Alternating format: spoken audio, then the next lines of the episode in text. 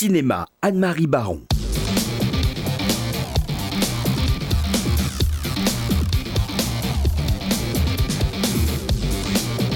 Il est 12h51 minutes. Anne-Marie Baron tout de suite pour la chronique euh, cinéma. Mais avant d'écouter Anne-Marie, un mini bout de la bande-annonce.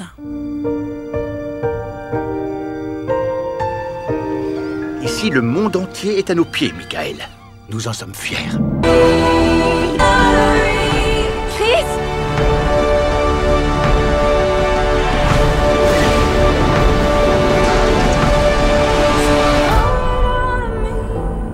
Ensemble, nous construirons un avenir.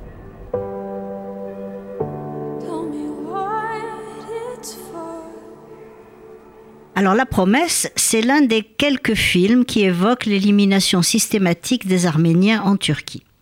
Les persécutions puis les massacres dont cette communauté a fait l'objet dès 1915 sont désignés du nom de génocide arménien dans une trentaine de pays, mais cette expression est refusée par le gouvernement turc actuel.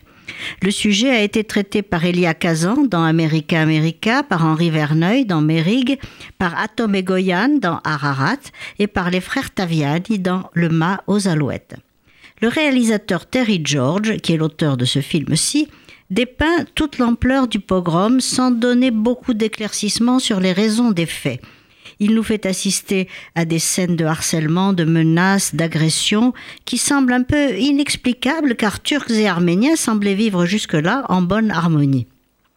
Mais faut-il des raisons pour se mettre à haïr une communauté? L'antisémitisme allemand a-t-il été rationnel? De nombreux parallèles sont d'ailleurs faits entre le génocide arménien et la Shoah, et ils sont mis en évidence par la mise en scène.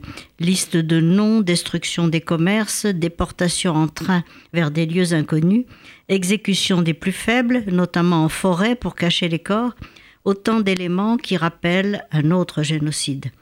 Le reporter d'Associated Press interprété par Christian Bale, évoque clairement Jan Karski, empêché de s'exprimer et taxé d'exagération quand il a tenté d'alerter Roosevelt.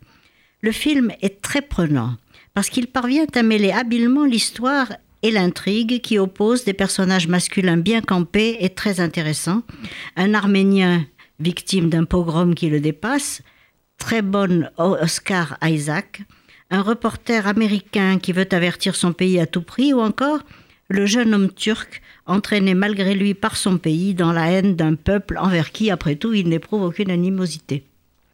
L'histoire d'amour des deux hommes qui aiment la même femme adoucit un peu l'atmosphère de ce film passionnant et magnifiquement interprété. Il est sans doute, avec celui d'Elia Kazan, le meilleur sur ce sujet grave et peu évoqué. Mais le cinéma ne suffit pas à briser une omerta coupable et volontaire qui dure depuis plus de cent ans.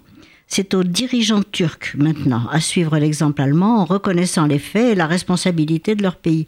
Le génocide arménien doit entrer officiellement dans l'histoire.